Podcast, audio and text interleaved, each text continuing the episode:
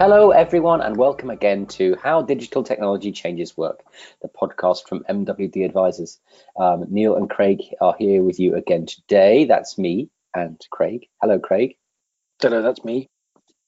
And we've got the usual 30 minutes or so of gubbins chat about the technology industry and what's going on.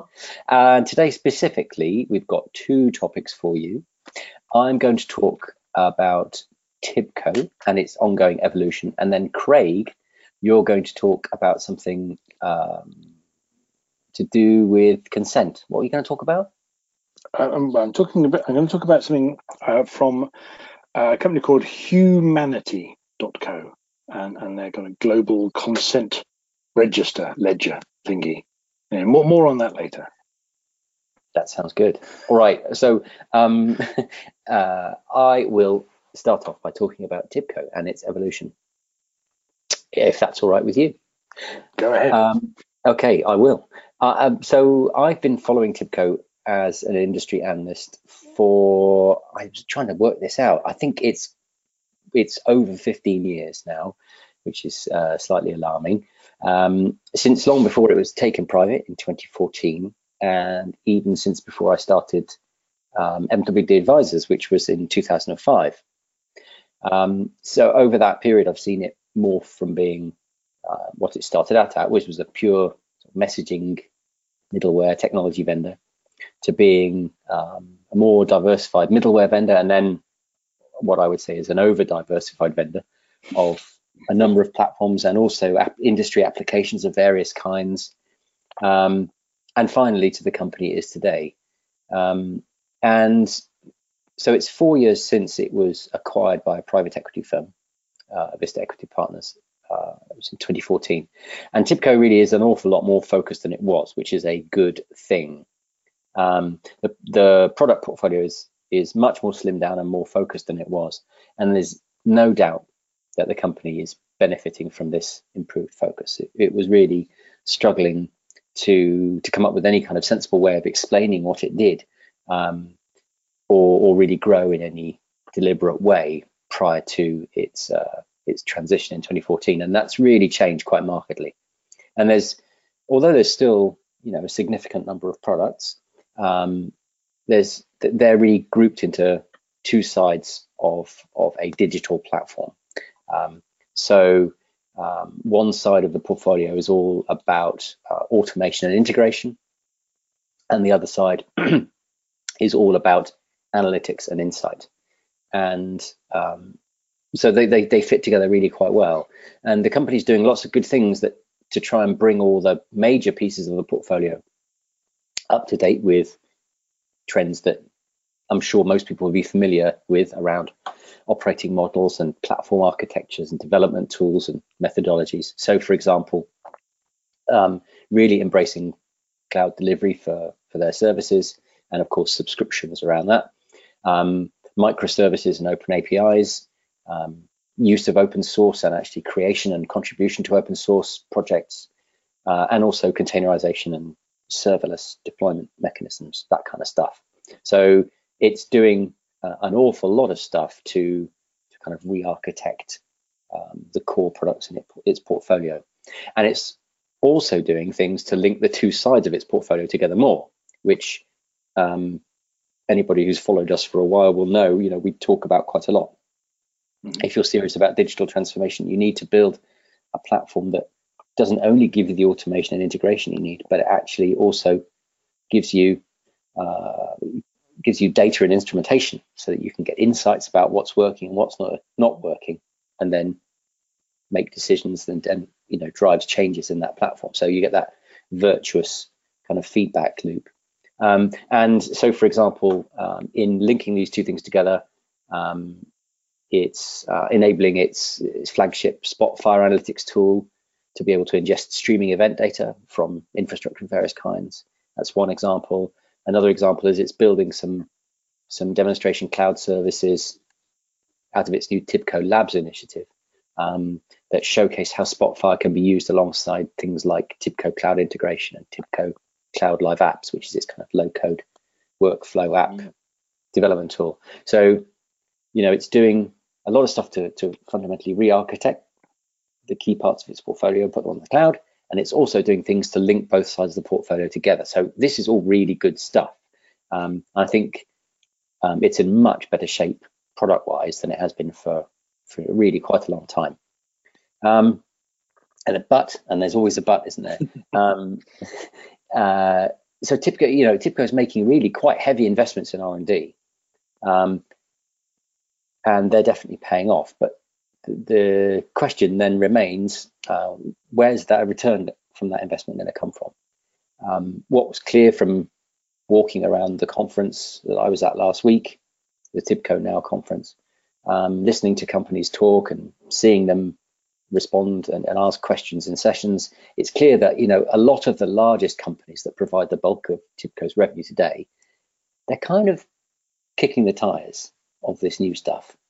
And they're trying stuff out and they're running pilots and they're interested to see where it's all going, but they're, an awful lot of them are very happy in their comfort zone of using kind of heritage on-premise middleware and integration technology, and they're not yet ready to dive in into using TIBCO's cloud-based services in a big way.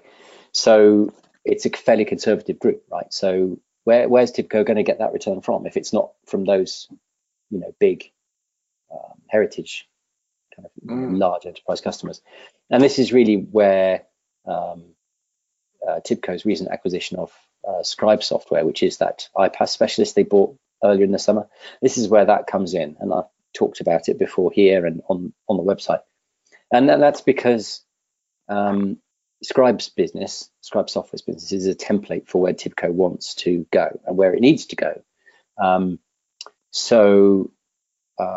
Scribe built its business serving mid-sized organizations. Almost all of its business comes from through partners, either partners reselling its technology and building custom solutions based on that, or indeed embedding it into their own products and services. And most of its business is from cloud-based subscriptions. And this is TIBCO is very clear that this is what it wants to do. It wants to continue to push very hard on cloud-based subscriptions. It wants to go much more aggressively after mid-sized businesses, and it wants to do as much business as possible through partners. And so the Scribe acquisition is not just about technology and about that particular piece. It's also about trying to get some of that DNA into the broader company. And a quick thought there. In the God knows how many years, as you mentioned at the beginning, that you've been looking at TIBCO, what's their history like in terms of absorbing and positively responding to new DNA through acquisitions? Do they have a good track record of this, or does the good tend to be sort of dissipated and washed away? That is a very germane question, and the answer is mixed. I think that there've been some examples where TIBCO has managed to do great stuff with acquisitions. Spotfire is a great example, and Mashery is another.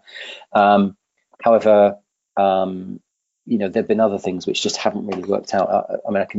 There's probably half a dozen companies that it bought in the couple of years prior to its private equity acquisition, where it really going after a sort of acquisition-driven growth strategy, where it was really, purely about, where can we find fast-growing companies and just kind of add them into what we're doing, and it really failed to capitalize in a big way on many of those at all. So I would say mixed is the answer, and that's why the Scribe thing is so important. I think it's potentially very, very beneficial, but it also is something that needs an awful lot of care over the next year or two. It's important to say, in fairness, TIBCO's ambitions don't depend completely on what Scribe Software has been doing. Sales of cloud-based subscriptions to mid-sized organizations are already happening. So Spotfire is one place where that's happening, but also Mashery, which is an API management tool, Jasper reports, and a couple of other things. Those are all growing quite nicely. So those are already driving subscription revenue. And subscription revenue is growing much, much faster than traditional perpetual license revenue. So that's all good.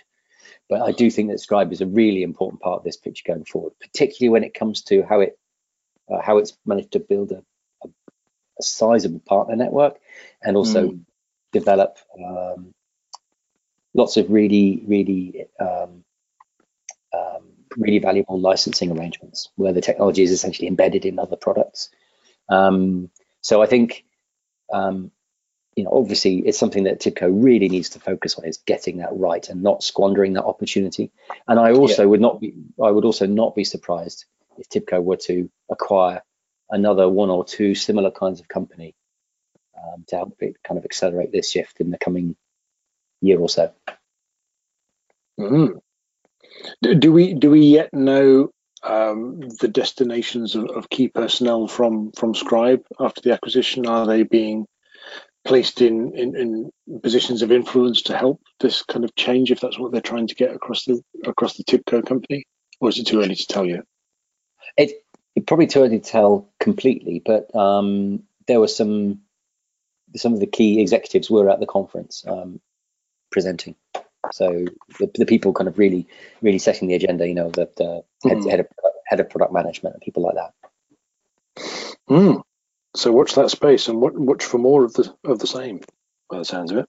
Well, yeah, I mean, I don't have any inside information on that. But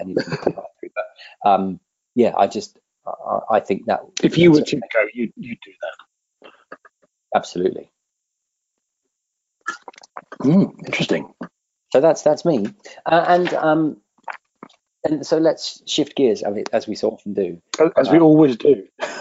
As we always do. I'm really intrigued. I caught a little bit of news about this this Hu-manity and IBM partnership, and so I'd like to get your take. Okay, so so they're called Hu-manity.co. That's Hu-manity.co. I suppose at least it's not Hu-man-itty, or God help us, Hu.manity. Whatever. You know, delicious has got so much to answer for. I was thinking about manatees as in those big C. Oh yes, with double E. That's double E though, isn't it? I think manatees. Yes. No, but that would have been a great emblem, wouldn't it? Great logo. I'm not quite sure what that would have connoted, but there we go. You see, you've taken me off topic already, and I'm about 30 seconds in. I've given you my seal of approval. Excellent. Right, on we go. So anyway, this little snippet is going to take in a couple of some of the most sort of recurring themes that we, or at least I, tend to cover on these podcasts, namely personal data, transparency and ethics, and so on, and blockchain. So, you know, lucky us, lucky you. What more can we ask for? Boxes ticked. Your bingo card. Boxes ticked. Job done. Go home. So we talked a bit, I say, on previous occasions about data privacy, governance, ethics, transparency, and the like, and the rise of the data self-sovereignty movement and all that kind of stuff, and how customers are quite rightly becoming more data literate, more savvy about the use of their personal data is being put to, especially in the wake of things like Cambridge Analytica scandal with Facebook, and how GDPR is shining a light on small print of very large privacy policies and so on. And we've also talked about how blockchain technologies might fit into solutions that embody a new way of viewing data ownership and sharing and access and so on, how individuals might be able to exercise much more control over who has access to what data and why and for how long and so on, with very fine-grained permissions and something that's written more on their terms and the sort of you know, blanket agreements that really have governed a more of a kind of Wild West approach to wanton data sharing in the past, and how more forward-thinking organisations can use this, can choose to trade on this on a more transparent position through much more clearly articulating those various affordances of data sharing in respect to improved and differentiated services and so on. Anyway, so we've got this company called Hu-manity.co. I'm just going to have to keep saying Hu-manity just to emphasize the hyphen. It sounds like it's some guy's name, Hugh, H-U-G-H, Hugh, Mr. Manity, Hu-manity. I'm off on one again, aren't I? Right, we're back. And we're back. So Hu-manity, who've announced a project, as you said, Neil, with IBM to develop what they're calling a global consent ledger. So what's that? Well, that's a sort of consumer-controlled, secure repository of personal data consent. Okay, not personal data, but consent about the use of personal data. And it's going to be built on IBM's Hyperledger Fabric-based blockchain platform. And Hu-manity's goal is to develop this as a scalable platform, giving individual consumers the opportunity to assert their legal property ownership rights over their personal data, okay, just as they might already choose to do so over other physical assets like property or cars, or maybe over intellectual property if they're in that kind of game. And so to take much more of a direct stake in a data economy, their data economy. Okay, and the idea is that with such an infrastructure in place, then the consumer is in a strong position, so the theory goes, to provide their consent as to how and where they might want to give a third party access to that data, to their personal data, whether it's in return for a service directly or possibly monetized for their own direct benefit, maybe leasing select elements of healthcare data to a pharmaceutical company that's running clinical trials, maybe even specifying what research they'd be prepared to support, or granting access to browsing and buying data to marketers, or maybe geolocation journey data to city planners. You know, there's lots of things you can imagine being put to. So all of this anonymized and aggregated, or maybe not, but at least that would be within the individual's control. Perhaps an individual user could elect to demand a premium for more intrusive raw data sharing, which might lead to direct engagements as opposed to, say, a lower tier, price tier for more aggregated data for which they couldn't be individually identified. And this brings to mind the story of a chap called Ollie Frost. Are you familiar with Ollie Frost, Neil? No, this is a guy who attempted to auction off his entire Facebook data footprint earlier this year. Yeah, maybe ring some bells. Around the time there was a bit of a movement around downloading all the data that Facebook or Google held about you to see how thick the book was that they could choose to write about your life. And only this chap Frost decided to try and make some money out of his directly, or at least get some publicity. And so he put his up on eBay.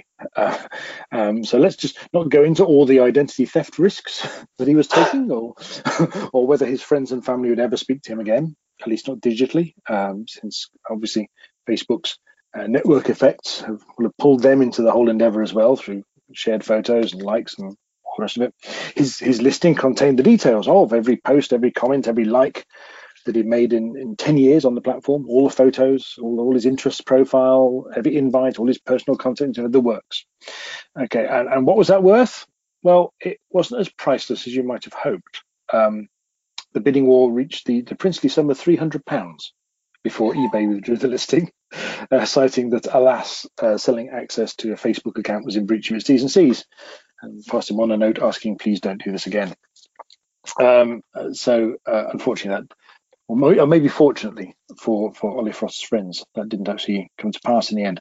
However, Hu-manity is a much more structured, secure, supported way to go about taking back more control over your digital life, your digital assets, your personal data assets, assuming, of course, that it can interest enough of these data-consuming businesses to jump on board and sign up and cough up to gain access to the sorts of data that hitherto, of course, they'd regularly been assuming they could pretty much chow down on for free in that great all-you-can-eat data buffet of the supposedly free digital service economy, thanks to all those very lengthy T's and C's and privacy statements that we mentioned earlier. So they launched a mobile app in the US last week called My31 as the front end for its data marketplace and all the kind of blockchain jiggery-pokery under the hood that's going to record and share and facilitate the workings of all these data leasing transactions. And that name, My31, in case you're wondering, it's a little bit abstract. It alludes to the company's declaration that there should be a 31st human right. Apparently, we only have 30. That's news to me. I didn't know that, but there we go. There are 30 apparently acknowledged human rights. They're proposing a 31st, which is that everybody should have the legal right to ownership of their inherent human data as property, which is a nice pitch, I suppose. Their app lets people designate how different bits of data can be shared and with whom and under what circumstances. And they're starting with healthcare data. It's in the US, of course, and the enterprise version of Hu-manity is due to roll out early next year for organizations that want to work with it to utilize these data consent agreements. And on its roadmap, Hu-manity's intention is to use the Sovereign network, which I think we have covered before. Presumably leveraging Hyperledger Indy, though that's not been made explicit. Not sure about that. I would expect maybe something like that to support these self-sovereign identities at some point in the future too. Now, as I said earlier, Hu-manity won't attempt to store any of the sensitive personal data, or sensible for that matter, on the blockchain itself. It's just going to record the individual user's ownership of that data and their sharing preferences. So it's similar, if you like, to how a traditional ledger would record physical property ownership. So think of it as your own personal digital doomsday book. Okay, and for listeners not familiar with medieval English history, think of it as something that will record individual users' ownership of data and their sharing preferences. I'm not going to go into 1066 and all that. And in an attempt to address sort of legal issues that the Mr. Frost we heard of earlier encountered when trying to sell his digital self online, Hu-manity also promises to provide a fair bit of clarity by only trading in the personal data that has been released by the owner and data that the individual is indeed empowered to release. I said earlier, I'm not entirely sure that Frost's friends necessarily agreed up front to be a part of his fire sale of data, even though they will have been bundled up into whatever package you were selling anyhow. So, of course, Hu-manity could have looked to launch itself on pretty much any of a number of blockchain platforms nowadays. But I think, it's the other point I'm coming to, I think the IBM link is an interesting one here. And this is something that you and I have mused upon in the past, a suspicion that there's some positioning here by IBM to put itself forward as an enabler of the data ethically sound platform business in the wake of what you might call some consumer disquiet about the sort of behavior and economics of certain data platform businesses. And that might possibly be because, unlike, say, Google and Amazon and Facebook and Microsoft with LinkedIn and so on, IBM doesn't actually have a data platform business like that of its own, just a sort of technology platform business. And one does wonder whether it would take such a stance if it was in a position to leverage vast swathes of user data from social transaction platforms to build marketplaces and services and so on its own, but I digress. So anywho, here's Big Blue ostensibly standing up for data privacy and transparency and ethics and so on, partnering for its blockchain service to kickstart a marketplace of informed and compensated personal data leasing, as opposed to the rather disingenuously benign notion of sharing, which sounds very fluffy, often isn't. And the message, I guess, being, well, yes, that other platforms are available, but we're the ones standing up for the individual and their data. And so in an era of increased data literacy, you can trade on it. You can trade on that, the transparency premium, I know, Neil, that you've spoken about in the past. So if this whole self-sovereign movement and the burgeoning awareness of what paying with data actually means does indeed take hold, and it doesn't recede into being last year's scandal post GDPR headlines and post Cambridge Analytica and so on, then IBM will have backed a strong PR horse in setting up its platform for being so transparency friendly, if you like. And of course the various hoo-has may prove to be a bit more of a fad as consumers' memories shorten and they take the shilling of convenience, because let's face it, to truly take advantage of any data economy that may start to grow up around taking ownership of and responsibility for your own personal data, you need to take responsibility. And people have known to be, how can I put this, lazy when it comes to putting in the effort here.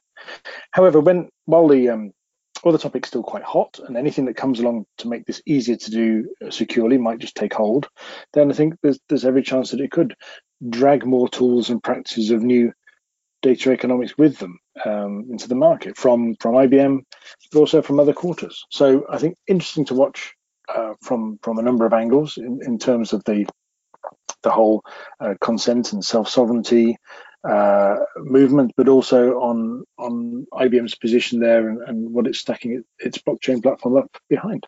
So there we go. Yeah, very cool. That's yeah, I hadn't realized it was about consent to have data shared and used. That's very interesting. Yeah,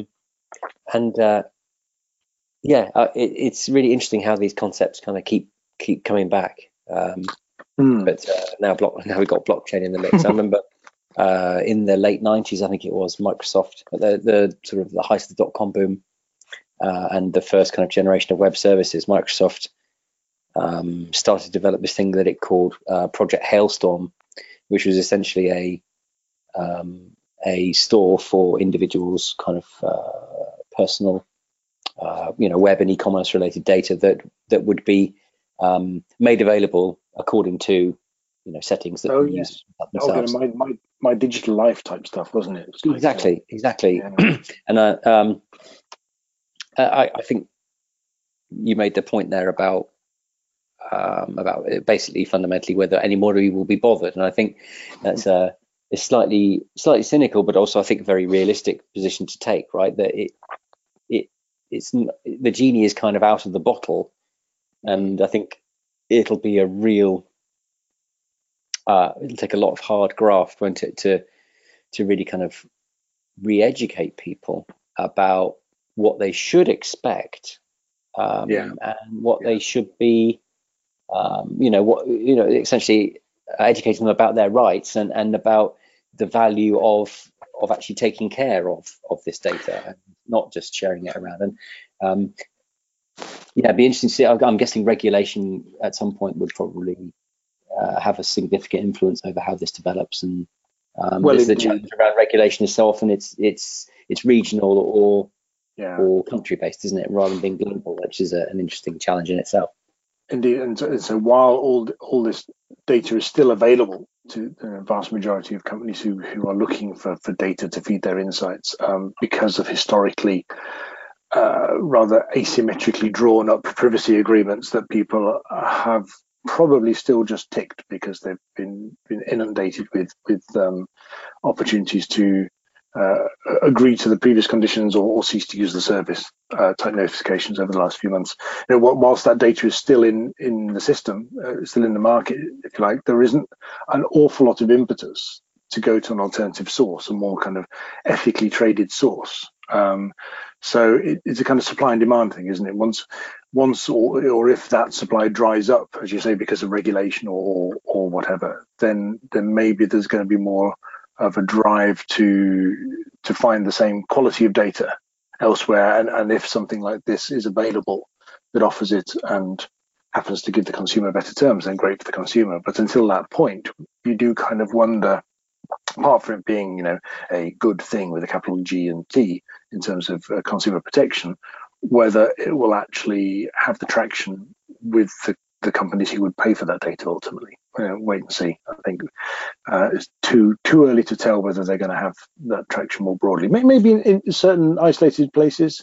They said they're starting in healthcare, so obviously that's been pretty heavily regulated in the first place. So maybe there's more of an opportunity there because there isn't so much out of the bag already. But we shall see. Very cool. Well, thank you for taking the time to dig into that. Very interesting. You're welcome. All right. And that's it for today. So today we've talked about TIBCO and its ongoing evolution and its next challenges, if you like. And we've also talked about Hu-manity.co and their plan to create a global consent ledger with the help of IBM and others, I think. So once again, thank you so much for listening. It's always a lot of fun to do these, and we're really pleased that you enjoy them. Don't hesitate to let us know if you've got any comments, feedback, ideas, or you'd like to be a guest on the podcast. We're always interested to hear about that. And we look forward to speaking to you again soon.